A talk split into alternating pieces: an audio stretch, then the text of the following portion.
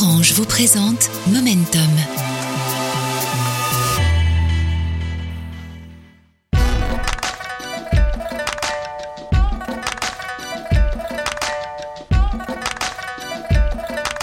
Salut et bienvenue, je suis Ludovic B et vous écoutez un nouvel épisode de Momentum.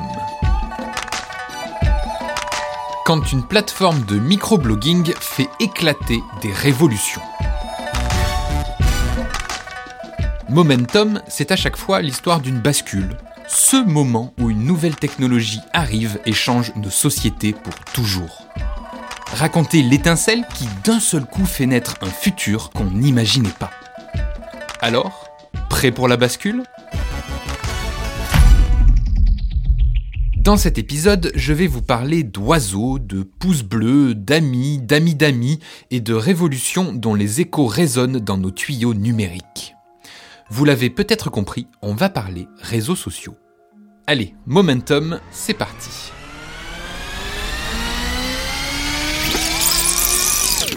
Est-ce qu'un battement d'ailes de papillon au Brésil peut provoquer une tornade au Texas?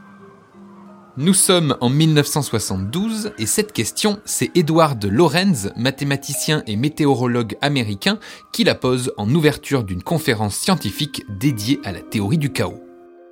Aujourd'hui, on pourrait transformer légèrement la métaphore de Lorenz et ça donnerait est-ce que le gazouillis d'un oiseau à San Francisco peut provoquer une révolution au Moyen-Orient?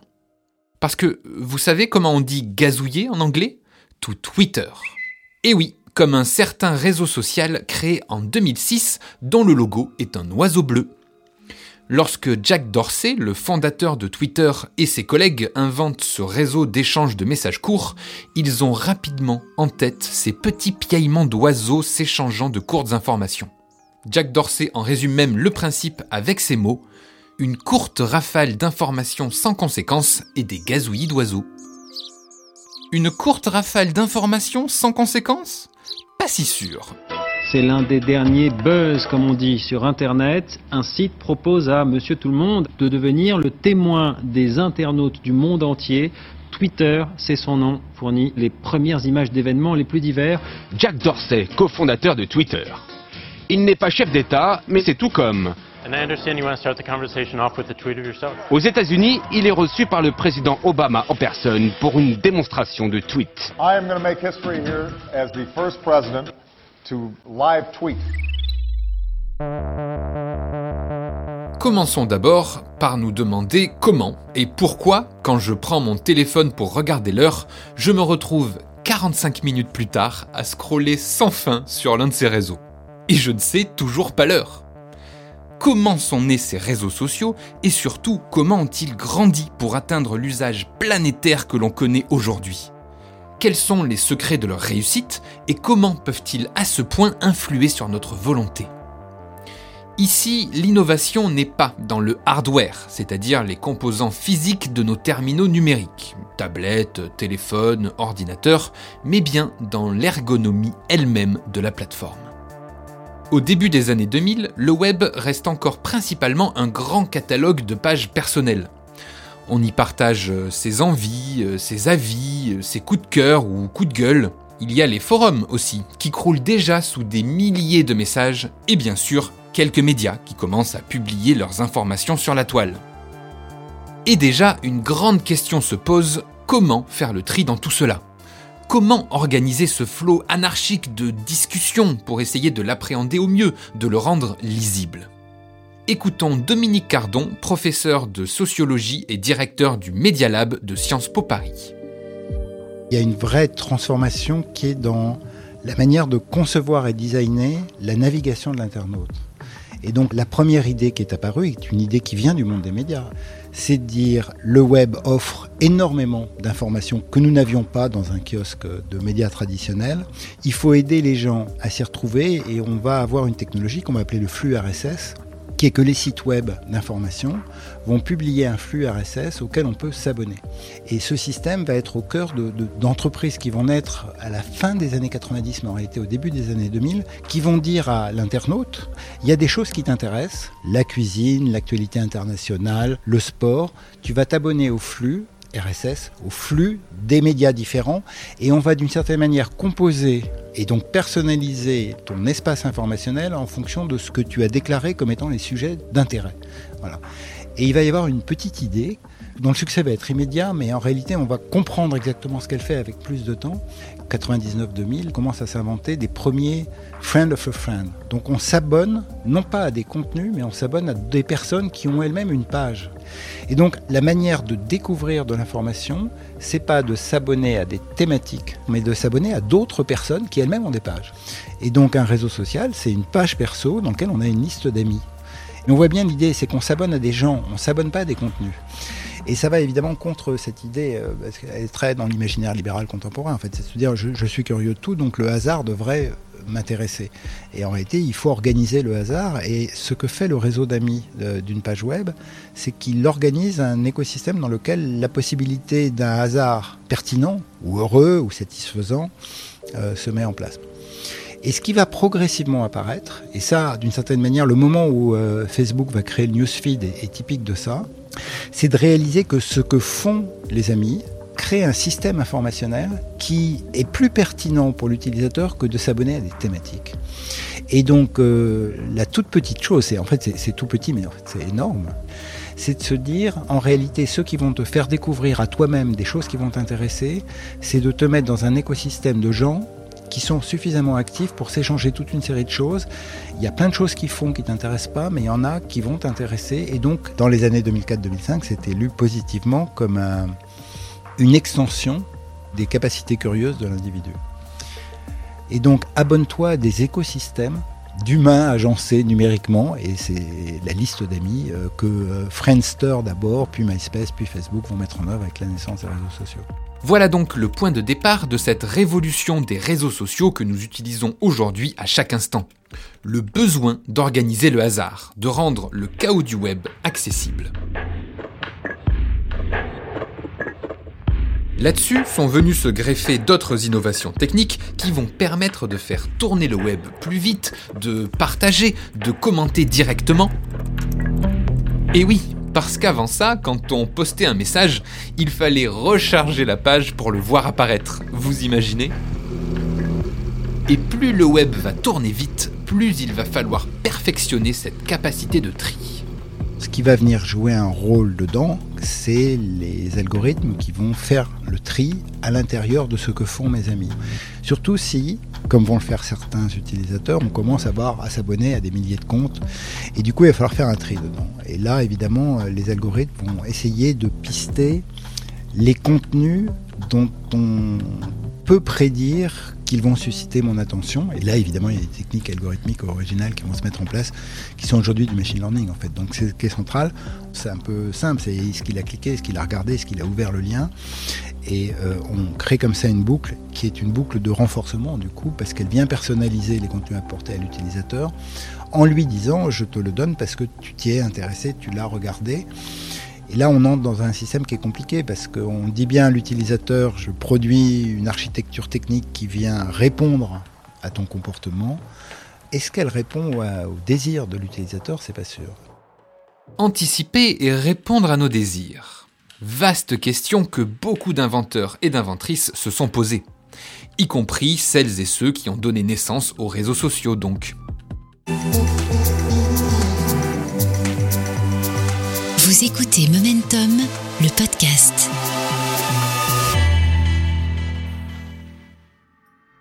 Dans certains endroits du monde, cette possibilité d'échanger rapidement de courtes informations avec des centaines puis des milliers d'utilisatrices et utilisateurs va s'avérer bien moins inoffensive que ne l'avaient imaginé Jack Dorsey et sa team. En 2009, trois ans à peine après les premiers gazouillis de Twitter, cet outil numérique va jouer un rôle central dans le soulèvement populaire qui va secouer l'Iran. À l'époque, le président iranien Mahmoud Ahmadinejad vient tout juste d'être réélu président de la République. Bonsoir. En Iran, le nouveau président élu Mahmoud Ahmadinejad prône dans son premier discours la modération, mais il écarte toute reprise du dialogue avec Washington et annonce que Téhéran va poursuivre son programme nucléaire. Mahmoud Ahmadinejad, 48 ans, le premier laïc à la tête de l'Iran depuis la révolution islamique. Il va donner aux ultra-religieux toutes les clés du pouvoir, toutes les institutions du système. Près de 62% des voix, une victoire sans appel sur Ali Akbar Afsanjani, accusé de corruption. Sauf que cette campagne présidentielle avait soulevé de grands espoirs au sein de la population iranienne, notamment dans la jeunesse qui voyait enfin la possibilité d'une alternance politique et peut-être d'un assouplissement prochain du régime. Dès l'annonce des résultats, les partisans du candidat de l'opposition, Mirosen Moussavi, décident de réagir et c'est là qu'ils vont faire chanter Twitter. Je laisse Tristan Mendes France, maître de conférences associé à l'Université de Paris, spécialisé dans les cultures numériques, nous expliquer comment ça s'est passé à l'époque. Il a observé ça attentivement depuis Paris, derrière son ordinateur, et il a vu l'utilisation inédite des réseaux en Iran. Les premières bribes d'informations que je vois apparaître, euh, c'est essentiellement euh, sur Twitter, du fait de militants euh, présents sur place quand ils pouvaient utiliser cette plateforme, et des expatriés ou de la communauté, disons, iranienne en dehors d'Iran, qui elle-même utilise Twitter. Et c'était essentiellement des gens en dehors d'Iran qui tweetaient à propos de ce qui se passait effectivement en Iran, qui cherchaient à faire connaître hein, la situation dans le pays. J'étais absolument euh, soufflé euh, par euh, les bribes d'informations, des vidéos extrêmement choquantes, violentes parfois, des témoignages, des photos, clairement un mélange de témoignages de personnes qui ont capté à un moment donné une image effroyable, et d'autres qui avaient conscience qu'il y avait véritablement un enjeu de guerre de l'information. Et c'était vraiment la première fois que j'étais emmené en temps réel dans le déroulement d'une manifestation majeure dans un pays étranger. Twitter devient un réseau d'information en temps réel, accessible à tous et nourri par tous. Et quand l'oiseau bleu de Twitter se met à gazouiller que des rafales sont tirées sur des manifestants iraniens, ça change un peu la donne. D'un coup, les utilisateurs et utilisatrices de ces réseaux sociaux les transforment réellement en place publique numérique. Comme pour dupliquer hors d'Iran ce qu'il se passait dans leur propre rue. Alors, bien sûr, ces mouvements populaires, ces révoltes auraient sans doute eu lieu, même sans Twitter et Facebook. Sur place, les gens s'organisaient en dehors des réseaux pour euh, communiquer, se retrouver et surtout ne pas être pistés par le régime en place. Mais les réseaux sociaux ont offert à leur lutte une caisse de résonance inédite. Et comme l'a vécu Tristan Mendes France, on pouvait même participer indirectement à ces mouvements alors qu'on était à des milliers de kilomètres des rues de Téhéran en utilisant les réseaux sociaux, je pouvais être autre chose qu'un simple observateur de ce qui se passait sur place. Mais j'ai réalisé que euh, était donc sur euh, des plateformes mondialisées, internationales, et que je pouvais moi-même euh, participer à, ce mouvement. Cette idée de me dire que tiens, moi à Paris, je pouvais peut-être aider d'une certaine façon les militants sur place. Et c'est ce que j'ai fait notamment en essayant de rendre public le nom d'une martyre qui s'appelait Neda, tuée par les sbires du régime en Iran. Et j'ai fait donc un tweet euh, en disant elle s'appelait Neda. Et elle est devenue une icône de ce mouvement. Euh, elle a véritablement bouleversé euh, l'opinion occidentale. Ce qui était vertigineux pour moi, c'est de réaliser soudainement que du fait de la globalisation de ce marché de l'information, il n'y a pas de frontières. Et quand on est sur une guerre de l'information et quand on est sur le militantisme, il n'y a pas de territoire.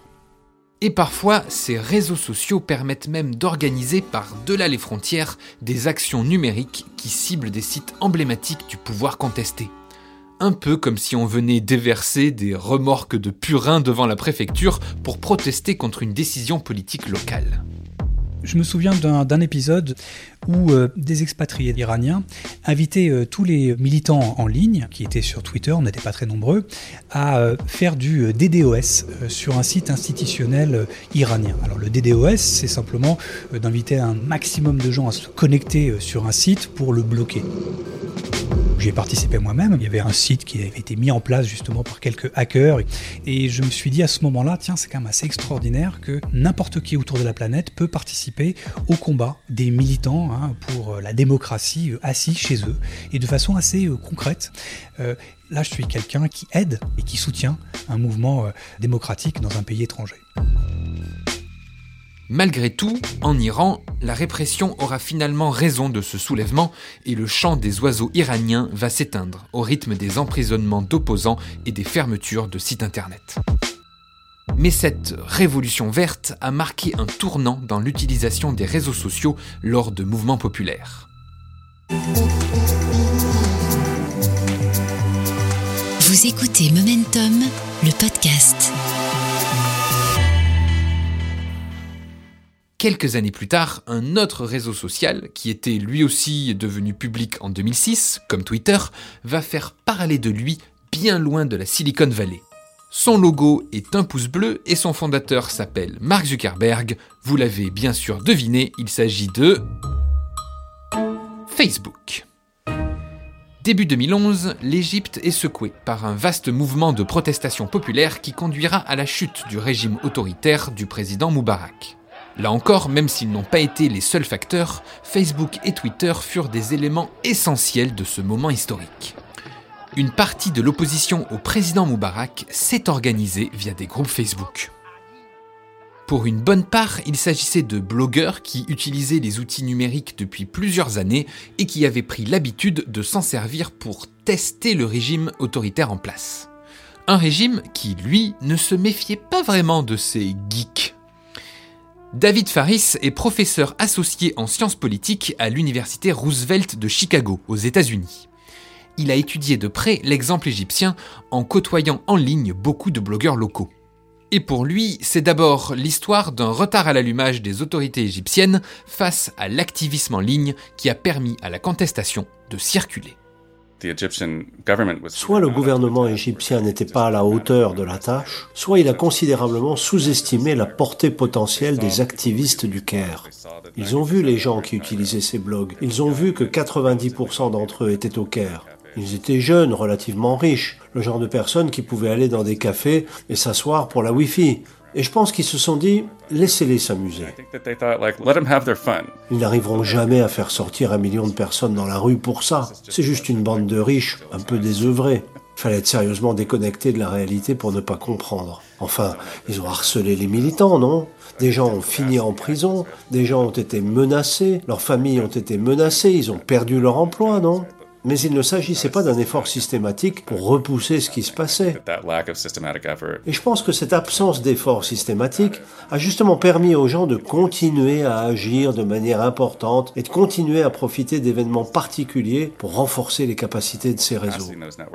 Par exemple, on est passé de ces premières protestations, menées par quelques blogueurs, au mouvement du 6 avril 2008, qui était une manifestation syndicale à laquelle se sont joints de très nombreux militants basés au Caire. Et puis, il y a eu l'assassinat de Khaled Saïd, qui a fait entrer dans le mouvement des personnes plus importantes du monde numérique.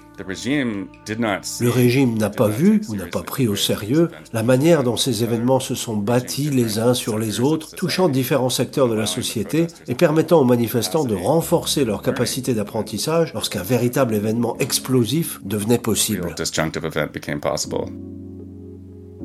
Comme quoi, il ne faut pas sous-estimer le pouvoir de citoyennes et citoyens motivés derrière leur clavier. Voyons, toujours avec David Faris, comment concrètement les activistes égyptiens se sont emparés de ces outils numériques, surprenant jusqu'aux créateurs des fonctionnalités, comme les groupes Facebook ou les hashtags sur Twitter, qui n'avaient pas anticipé des usages aussi politiques. C'était avant WhatsApp, TikTok. C'était une époque où Facebook était nouveau pour nous et sans aucun doute nouveau pour les Égyptiens. Et donc les activistes se sont emparés de ces réseaux pour augmenter la portée de leurs messages et rendre leurs protestations plus visibles. Et tous ces réseaux peuvent être utilisés à des fins qui ne sautent pas aux yeux des concepteurs. Eux, ils sont là pour faire de l'argent. En 2008, Facebook était une entreprise commerciale qui était fondamentalement conçue pour vendre de la publicité et reconditionner vos données afin que les investisseurs puissent en tirer profit à terme. Ils ne se souciaient pas du tout de ce qui était fait avec la technologie. Donc je pense qu'ils envisageaient la fonction de groupe Facebook comme quelque chose de banal, vous voyez, comme des joueurs qui se réunissent ou des gens qui forment des groupes pour leur réunion d'anciens du lycée. Pas plus que ça. Je pense que les personnes qui géraient Facebook à l'époque le voyaient comme ayant un intérêt strictement social. Et ils étaient probablement aussi surpris que tout le monde quand ils ont vu que la fonction de groupe de Facebook était utilisée par des personnes qui œuvraient à un changement positif dans des sociétés sous régime autoritaire. On pourrait presque dire qu'il y a une prime à l'innovation ou en tout cas un avantage certain pour celles et ceux qui choisissent de bidouiller avec des innovations toutes fraîches. Ça leur donne une légère avance sur celles et ceux qui choisissent d'ignorer ces nouveautés, convaincus que c'est encore une de ces lubies de jeunes forcément inoffensives. Et parfois, c'est crucial. En l'occurrence, le président égyptien Moubarak en a fait les frais.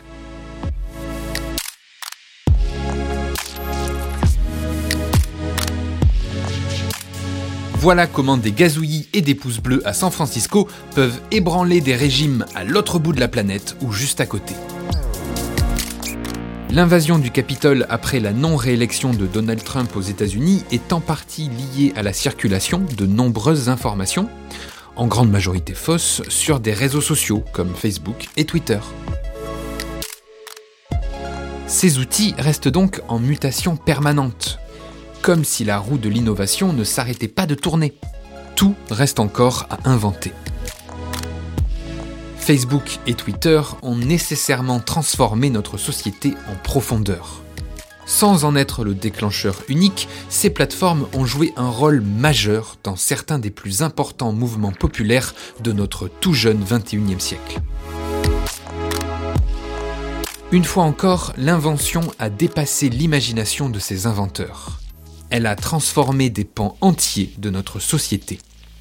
Et aujourd'hui, c'est sans doute à la société de faire évoluer cette invention à son tour pour ne pas rester bloqué dans des boucles de scroll infinies ou des bulles de filtres invisibles. Un cercle vertueux qui n'est pas prêt de s'arrêter. Allez, rendez-vous dans un prochain épisode de Momentum pour découvrir une autre bascule qui a transformé nos vies.